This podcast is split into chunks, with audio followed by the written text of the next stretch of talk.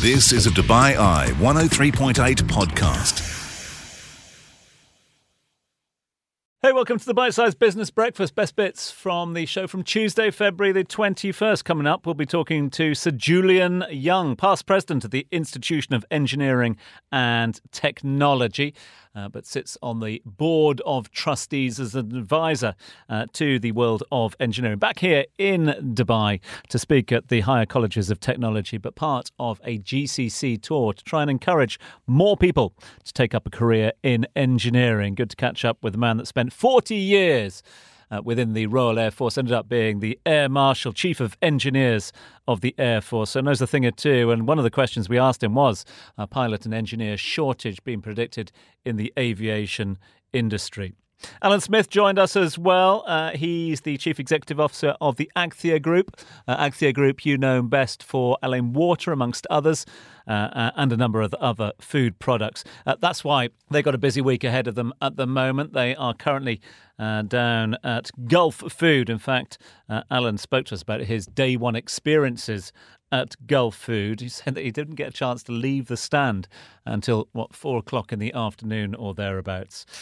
Uh, who else joined us? Paul Griffiths was also in studio. He's the CEO of Dubai Airports. Paul was kind enough to come and unveil the uh, Dubai Airports numbers for 2022. Some eye-watering, record-breaking numbers to be expected, but I don't think any of us really expected the extent of those numbers coming through this year. 127% uh, increase on the numbers from 2021. Uh, plus, there's plenty of chat in the studio uh, after the surprise visit to the Ukraine of President Joe Biden, uh, and well, there was much uh, there was much distraction in the studio as well as myself and a few others got distracted by the UAE SWAT challenge. Into day two of the action taking place right here in the UAE. Just happened to be live on the screen in the studio. It got us talking about that and other events taking place around the UAE.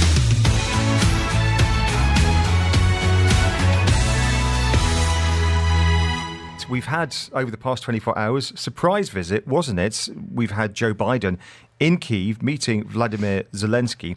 And there was a big cloak and dagger operation, wasn't there, Tom, to make sure nobody found out about it? It is amazing. Um, um, and it's amazing how the precision planning of things like this. Apparently, it's been uh, in the planning for quite some time, obviously, to coincide with the uh, unfortunate, unfortunate fact that it is a year anniversary being uh, recognised this week. Since uh, the invasion itself. Uh, but yeah, some of the details that we found out. Two uh, members of the uh, media acting as the media pool, if you like. They had to give up their passports, their phones, uh, just about everything to travel uh, on Air Force One. That went over to Germany. Then there was a little bit of a light stand. They landed under darkness. They landed without any lights on the plane as well. Extraordinary sort of secrecy there. Then stayed on the runway uh, with uh, shutters down as well until moving on to uh, southeastern Poland, then onto a train, uh, train overnight into Kiev, uh, and then, of course, the meeting with. Uh, the president um, and his wife as well, President Zelensky and his wife. Um, yeah, lots of planning going into that one, and extraordinary detail that's come out since then of the planning as well. We're going to hear from but them. kudos to them as well. Can you imagine? I mean, just the the, the, the, the, the risk to take someone like Mr. Biden. There's the risk. And then who was making the point? I can't remember if it was Brandy or, or Serena saying a little earlier on that they let Russia know 24 hours before. Yes. I guess the the subtle art of diplomacy, isn't it? You've got these back channels, obviously, between major countries like that. But yeah, uh, a lot went into it. Uh, this is Vladimir Zelensky speaking. His comments on Biden's visit. Ukrainian remember the uh, the focus, the attention, uh, the attitude of President Biden and the United States to every single Ukrainian, to Ukraine. We remain constantly in communication with the President of the United States over the course of this uh, large-scale uh, war, and this is the first visit over uh, 15 years and this is really the most important visit or the whole history of Ukraine-US relationship. So that was Vladimir Zelensky speaking through an interpreter. Going to hear from Joe Biden as well because he was speaking as well about the visit, and and as you would expect, he's he's physically standing next to uh, Zelensky and showing his support there. We'll hear from him a little bit later on in the show. One event we haven't mentioned that's ongoing, it's on TV at the moment, it's the UAE SWAT Challenge. That's taking place at the moment as well. It's an event that's grown in recent years. Um, it's something that was created here in the UAE, and it basically brings in together, together the best tactical SWAT teams from police forces around the world, who then literally gun it out down at SWAT City, uh, which is down uh, just off the back of, you know, before you get to Outlet Village, It's a little turn off there. So they've created um, what you can see on the TV. That's the, the, one on the Al Ain Road, not the one exactly by Dubai that. Parks and Resorts. Yeah, yeah, yeah. yeah. Sorry, heading yeah. down towards the Seven Stadium uh, at the Outlet Mall down there. Just turn off on the right. Um, and they've created this sort of, and it's just a series of challenges that go on for an entire week. With so if you see like teams of sort of burly, um, uh, uh, mean-looking men and women around town, it is because of uh, uh, the SWAT teams that are in, in town at the moment. Nothing to be alarmed about. It's just an exercise. Now, um, we have been talking about hotel room rates at the moment because it's so busy in Dubai. Tom, if you weren't listening earlier, a mate of his is arriving today and the was quoted 1,200 dirhams to stay in a three star airport hotel. uh, Brandy has a barometer for hotel prices in Dubai, which is what, Brandy? The Ibis ticker. This is the Ibis Hotel on the Sheikh Zayed Road. We're not endorsing any particular brand, it's just something that we like. We are oh. endorsing it. They've got the ticker. You build your own ticker. We'll talk about your hotel. Over 800 dirhams tonight, apparently, according to the ticker. This is the Bite Size Business Breakfast, exclusively on DubaiEye1038.com. All right, what will be one of our big news stories of the day? Dubai Airports has totted up its 2022 numbers, and shock horror, they're pretty good. In to share them with us is the CEO, Paul Griffiths. Morning, Paul. Good morning, Brandy. Well, we'll let you make the announcement. How good is good? Well, it's pretty good. I don't think there's been a year where I've been able to announce triple digit growth, but 2022 ended up with 66 million passengers. That's up 127% on 2021. So pretty impressive. And I think the growth has been propelled by a very, very strong Q3, which is the busiest quarter we've had since 2019, with 19.7 million passengers, which was 67% better than Q3 2021. So pretty good numbers, and the growth continues. Talk to me about that bounce towards the end of the year. What are you putting that down to? Well, many, many things, of course, notwithstanding all of the things that happened here in the UAE. We had the Formula One Grand Prix, the DP World Tour Championship, the Rugby Sevens, and of course, we can't forget the hundreds of thousands of visitors that came to Dubai as part of the FIFA World Cup in Qatar. So lots of things have happened, and of course, one can't ignore the beautiful weather. I don't want to take away from your triple digit growth, but that's compared to 2021, obviously. How close are we to our pre pandemic targets? We're pretty close. Uh, we recorded something like 89 million in 2019. And I think the monthly numbers, we surpassed 6 million a month in the uh, second half. And if we can get close to about 7.4 million, I think we'll be back at pre pandemic levels. And indications are we are very, very close indeed to that number. We're nearly two months in on the new year. What have you seen so far? Well, we've had a very good January. More detail, obviously, to come a bit later on. But I think that will break a number of records, setting aside the pandemic, ever. I think we will uh, have surpassed where we were uh, in 2019 with any luck. Fab. So, for the full year results, will 2023 be the year that gets back to pre pandemic? I think it's uh, not beyond the realms of possibility that we'll be back to pre pandemic levels, particularly, I think, towards the second half of the year. So far, we are looking, I think, at a forecast of around 77 million for the year. But I'm fairly optimistic that our forecasts will need to be revised. We've already revised them three times since we set the budget for the year. So I think if that optimism proves to be founded, and of course the rebound of China is a very big contributor towards that. We've now got uh, 25 flights a week to seven cities with five different international airlines. So I think that'll be a very strong contributor to what we hope will be a year of complete recovery. Does the recovery, in terms of who's going where, look like it did pre COVID, or has there been any sort of rebalancing? I think it's pretty much as it was. Uh, top country is India, 9.8 million passengers in 2022. KSA, 4.9 million. The UK, 4.6 million. Uh, Pakistan 3.7, the US 3 million passengers. So, pretty much the same pecking order that we saw pre pandemic. How much of a, a, bigger market has Russia become? Have you seen a change? We have. The Russian market has been uh, very significant, much greater than pre pandemic, more than 100% recovery in passenger numbers compared to 2019. Cargo, however, is uh, has been moving in the opposite direction, contracting in Q4. Other than the, the shift to the, the other airport down the road, what does that tell us? Well, I think it says that because the recovery of the passenger market has been so strong, obviously a lot of cargo, in fact, the majority of it, is carried in the belly hold of passenger aircraft. As you know, during the pandemic, a lot of aircraft were converted from passenger to cargo use to get all of the pharmaceutical supplies across the world.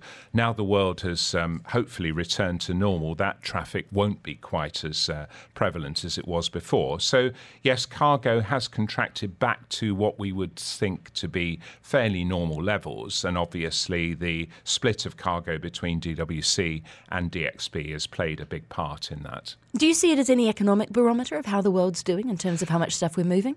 Cargo's always a very interesting bellwether and actually suggests if uh, the cargo numbers contract, that you know recession may be on the way. But I don't think that the cargo volume, which is down 25% year on year at DXB is a real indicator at the moment because we are in that period of recovery where things are stabilizing. If that continued for another six months, I would be concerned. But so far, I don't think you can draw too much from those particular numbers.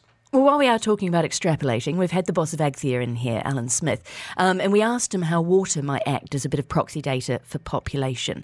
How much insight do you have at the airport as to who's on a return ticket and who's on a, a one way? Does it give you any feel about what's happening to the Dubai population? Well, it does because we got 14.36 million overnight visitors in 2022, almost twice the number we had in, in 2021. And of course, the program to double the number of visitors by 2033, we're very aware of. And we are ready to make our contribution. There's a lot of investment going to go into the aviation sector over the next few years, a lot of it at DXB. So we are actually gearing up for a huge surge in passenger numbers as the popularity of Dubai continues to go from strength to strength. What about the population, though? Do you have any insight to who might be new visas, anything else? Not in detail, no, but I think the good thing is the point to point traffic to and from Dubai is now well above pre pandemic levels. In December, we had 119% of the visitor arrivals we had even pre pandemic. So I think that's a very, very good indicator that Dubai as a city is incredibly attractive and I think has sh- shifted up a gear. I think all credit to the authorities and everyone who's pulled together to make that happen. We are now positioned, I think, as a far more attractive city. Uh, relative to the rest of the world than we were pre pandemic. And those are very clear from the numbers that we're seeing. You talk about investment and expansion at the airport there. We were talking about pilot shortages this morning. Can you find the people that you need for the airport? Well, we were very fortunate during the pandemic. We knew that the recovery would be very strong, and we also thought it would be very quick and its trajectory very steep. So we actually went into a number of partnerships to make sure that we retained the talent necessary to keep the airport running at full volume as soon as the recovery came.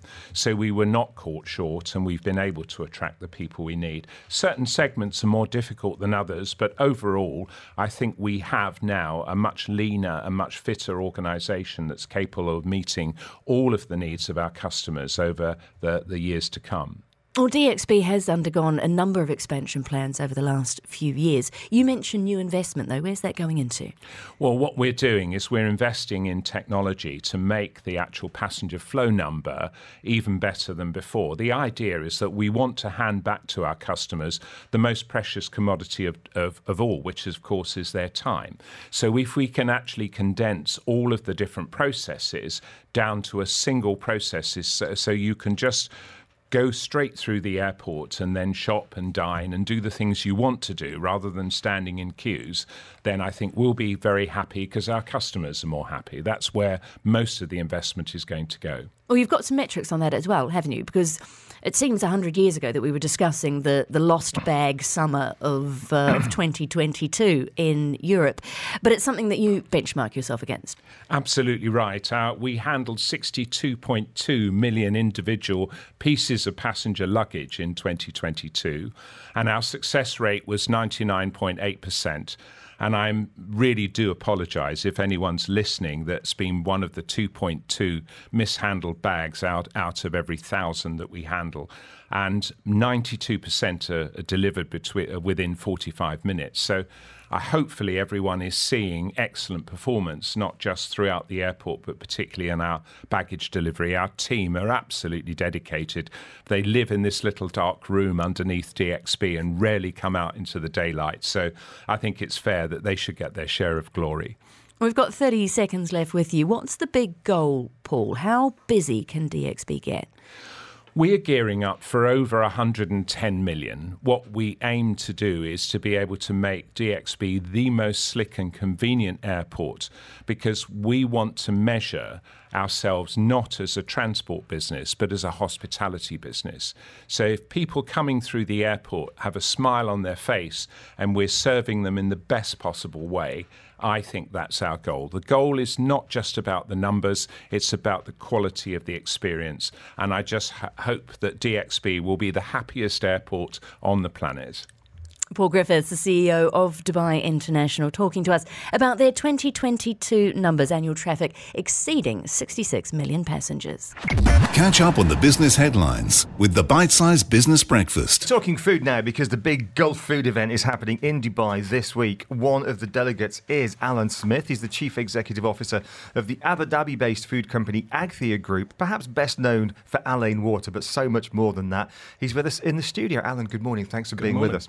Pleasure. We'll get on to what you're doing at Gulfood, but first of all, Brandy Scott, you were down there as well yesterday, and both of you have come back with tales of it just being incredible. Brandy, your experience? Oh, it's look, it's absolutely packed, and we've seen this in the last couple of exhibitions down at the DWTC. If you are going, public transport for the win, absolutely. Don't try and take your own car down, even even a taxi, because the roads are just chocker. The metro's the way to go. Alan, your experience yesterday? Oh, absolutely the same. I got there. I got there quite early to make sure the stand was ready. We've had customers from all over the world. Literally, I was there. I got there at nine thirty. I wasn't able to get off the stand till four p.m. We had so many people coming to see us.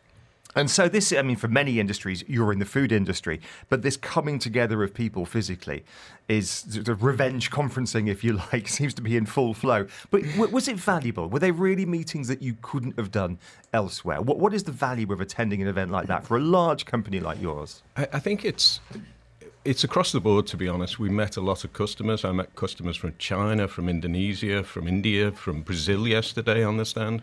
I think bringing my teams together from across the region, giving them the opportunity to, to talk about each other's businesses and see where there's potential for growth, connections with government stakeholders. I think the whole exhibition really is the, the preeminent food exhibition in the region and it brings the whole industry together two days until the anniversary of the start of the war in Ukraine, and we know that led to a massive spike in food prices globally in the summer, effectively, of last year. But according to the United Nations, that seems to be over now. The, the Food and Agriculture Organization, their index of food prices is back down to 131.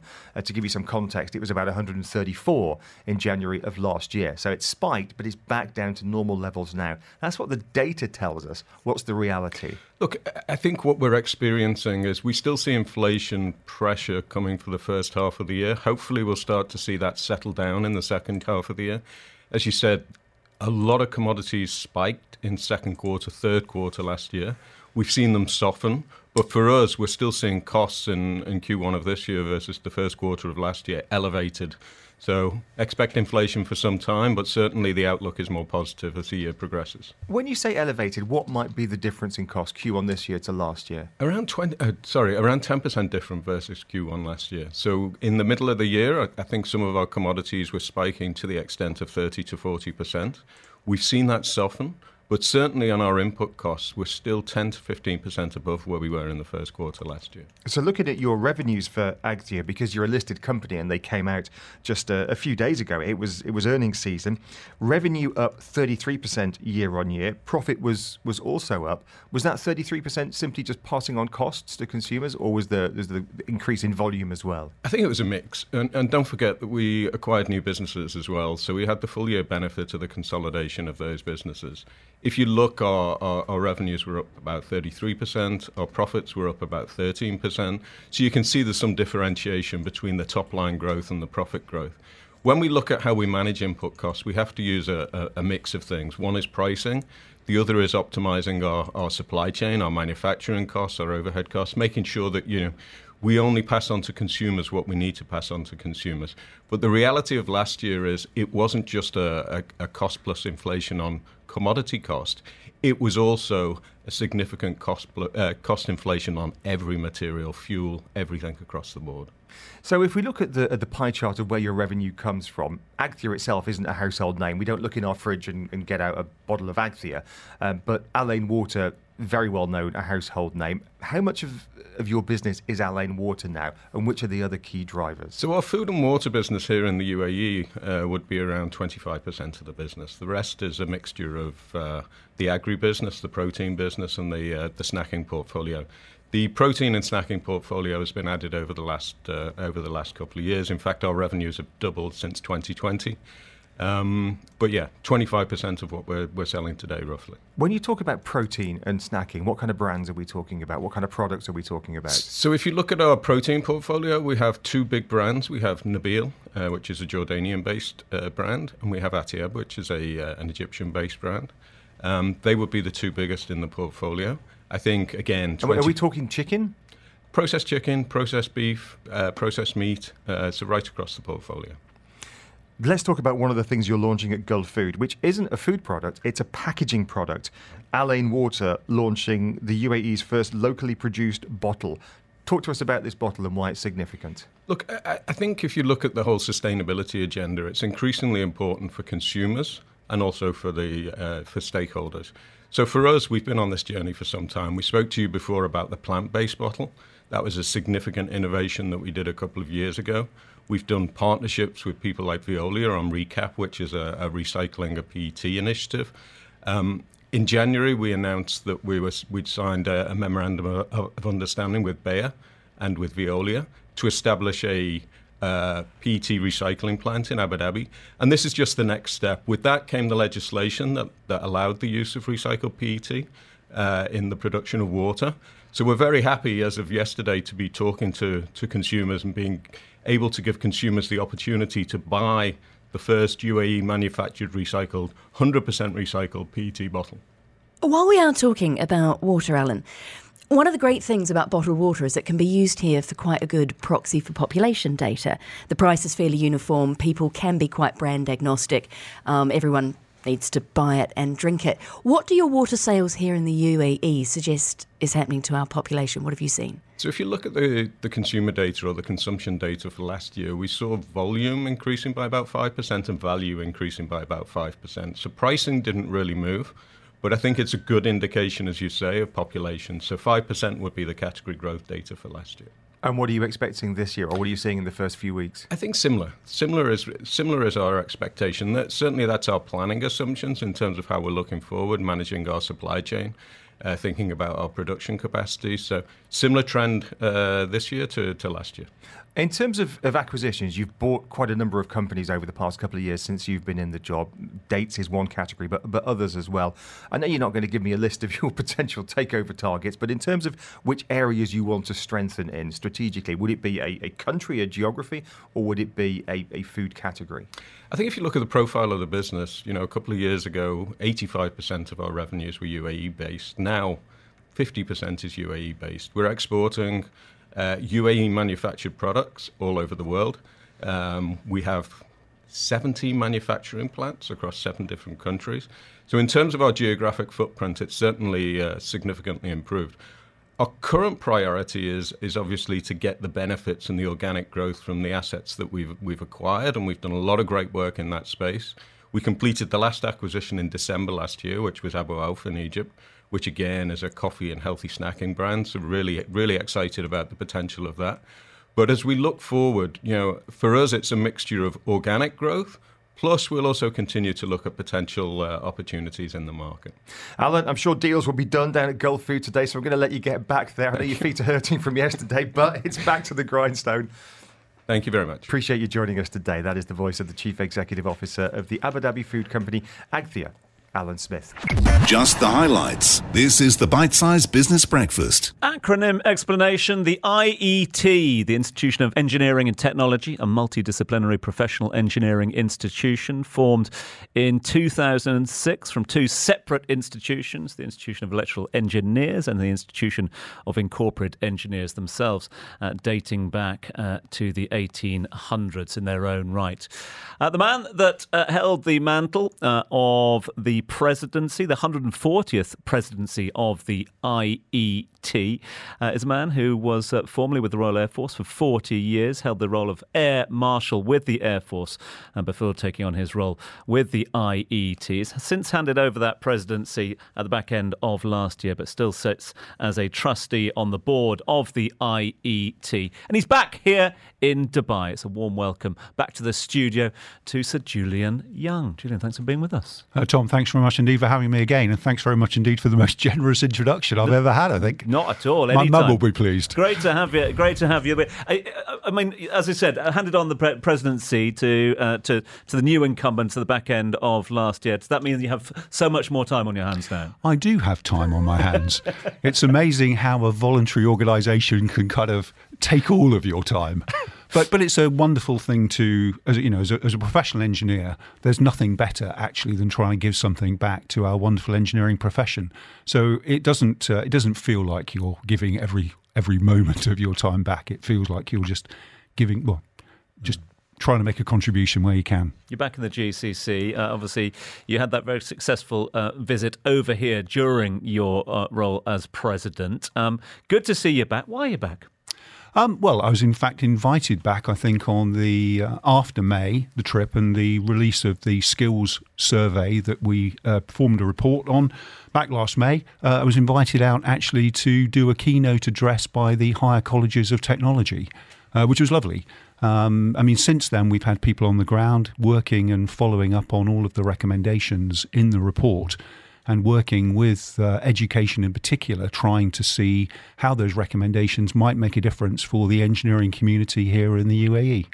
Is it just the UAE that is leading when it comes to engineering, uh, the take up in STEM subjects as well? Or are you seeing that across the whole of the GCC? Uh, well, I would say we're actually seeing it across the whole of the globe. Um, I think probably short of China and India, where indeed there are engineers. Uh, most other countries across the world, there's a shortfall in engineers. And so, why is that STEM activity? It really grew out of trying to encourage young people to take science, to be interested in mathematics, and to really see that career through into engineering. Um, so, I think almost it's across the globe. There's an awful lot of it going on within the UAE. It's great to see. It's it's on the increase. Um, and indeed, uh, I'm heading off to Amman later today where indeed we've done another skills survey there, where there are great similarities actually in some of the challenges that uh, the engineering community face, the engineering employers, in getting the right people, the right skills that they need uh, to do the job into the future we were just discussing um, a few moments ago about the fact that you know aviation specifically, an, uh, an area yeah. you know all too well. Um, some of the, the, predictions are that there's going to be a, a, lag in the number of pilots available. There's going to be a lag in the number of uh, aviation engineers available, etc. Moving forward because of the demand as well. Why do we still? Uh, in, in light of the fact that it could be a job for life for those coming out of education, why do we still have a problem convincing children to come into get into engineering? Not a problem, but in more numbers. I think um, it originally starts with a misapprehension as to what an engineer actually does. And I think if you look on Google and put engineer in, you'll get somebody with a hard hat and steel boots and greasy fingers, uh, which which is completely different to how. I mean, there still is quite a bit of that, but so much of it is now clean. So much of it is to do with software. So much of it is to actually uh, with high end technology. And so it's a case of really getting that across to, to young folk, plus also the gatekeepers, to the parents, to the teachers, uh, that, that actually engineering is a great um, career for life, which is exactly the point you made. I think the other issue is it's the status of engineer is perhaps still not quite as high as you would hope your children perhaps will get into become a doctor or a lawyer.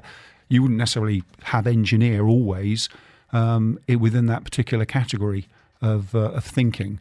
Um, that's that's up to us to change people's mind, and that's what we're trying to achieve. Are we seeing more women getting into engineering as well? I know that's something that you look to champion during your time with the IET. Is that happening? Uh, within the UK, we're struggling. Uh, hard. Uh, about 16.5% of the overall engineering community are made up of women. Um, one of the great things, actually, out that came from the skills survey here in the UAE is that um, gender diversity is not an issue. Mm. Uh, some 80, anywhere between 83, 87% people uh, of the companies that we interviewed would say gender diversity is not an issue, ethnic diversity is not an issue. And that's a wonderful place to be, not simply because it's the right thing to do, which it is, mm. uh, it's also about 51% of the working population are women. Certainly in the UK, that's probably going to be a similar figure across the rest of the globe clearly, if one's only recruiting from half of the population, you're never going to get the number of engineers you need. But way past that, pro- engineers solve problems. And if mm. you solve problems, you need diverse thought and you're not going to get diverse thought from just blokes. Moving forward, look into the future as well. Um, has the IET affiliated with any universities here with regards to accreditation to courses, or is that something that you're looking at? Uh, we're working with uh, the HCT on that at the moment. We've been in negotiation. Uh, we've put our. They've asked us to look at uh, a large number of their undergraduate courses. Uh, we've we've filled all the paperwork in. The paperwork was submitted to them about three weeks ago. I was talking to the executive dean, uh, Dr. Sword, yesterday uh, lunchtime about that, and we're waiting to hear. But it, it's not up to us to force that on the UAE. We look, yeah. you know, when we looked at the survey, what we were really trying to do was hold a mirror up and say, this is what your engineering employees, employers are saying about the engineering community. These are the things that they want. These are some of the, our own ideas as to how you can achieve that. Accreditation would give you international benchmarking and really show that the quality of engineering is absolutely tip top. So, Julian, great to have you back here. Back again for COP a little later on this year? COP's, I mean, the uh, atmosphere about COP is just so intense. We saw that in the UK over Glasgow. I can imagine that the anticipation of what's going to take place in uh, later on in the year. I'd love to be here later in the year. I can assure you that the IET will be. Uh, we'll be working alongside many other engineering organisations to make the absolute best out of it. Sustainability, climate change, biggest problem in the world. We will work on that for you on your behalf, Sir Julian. Thanks so much indeed for joining us. Uh, Sir Julian Young is past president of the Institution of Engineering and Technology, sits uh, on the board of trustees of the IET. Our thanks to Sir Julian for joining us live in the studio.